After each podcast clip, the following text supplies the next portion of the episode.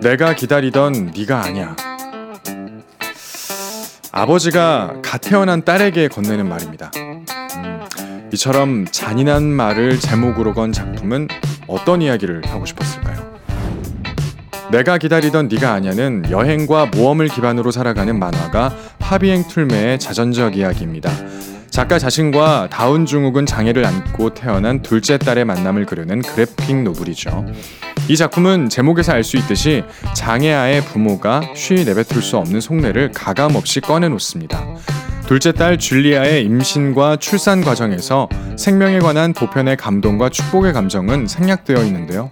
사실 작가는 장애인에게 왜곡된 인식을 갖고 있었습니다.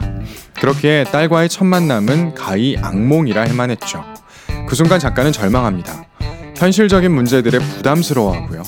게다가 딸을 향한 죄책감은 얼마나 컸을까요? 이 작품은 자신에게 닥치리라 예상치 못했던 일을 겪으면서 조금씩 변화하는 한 아버지의 진솔한 고백록입니다.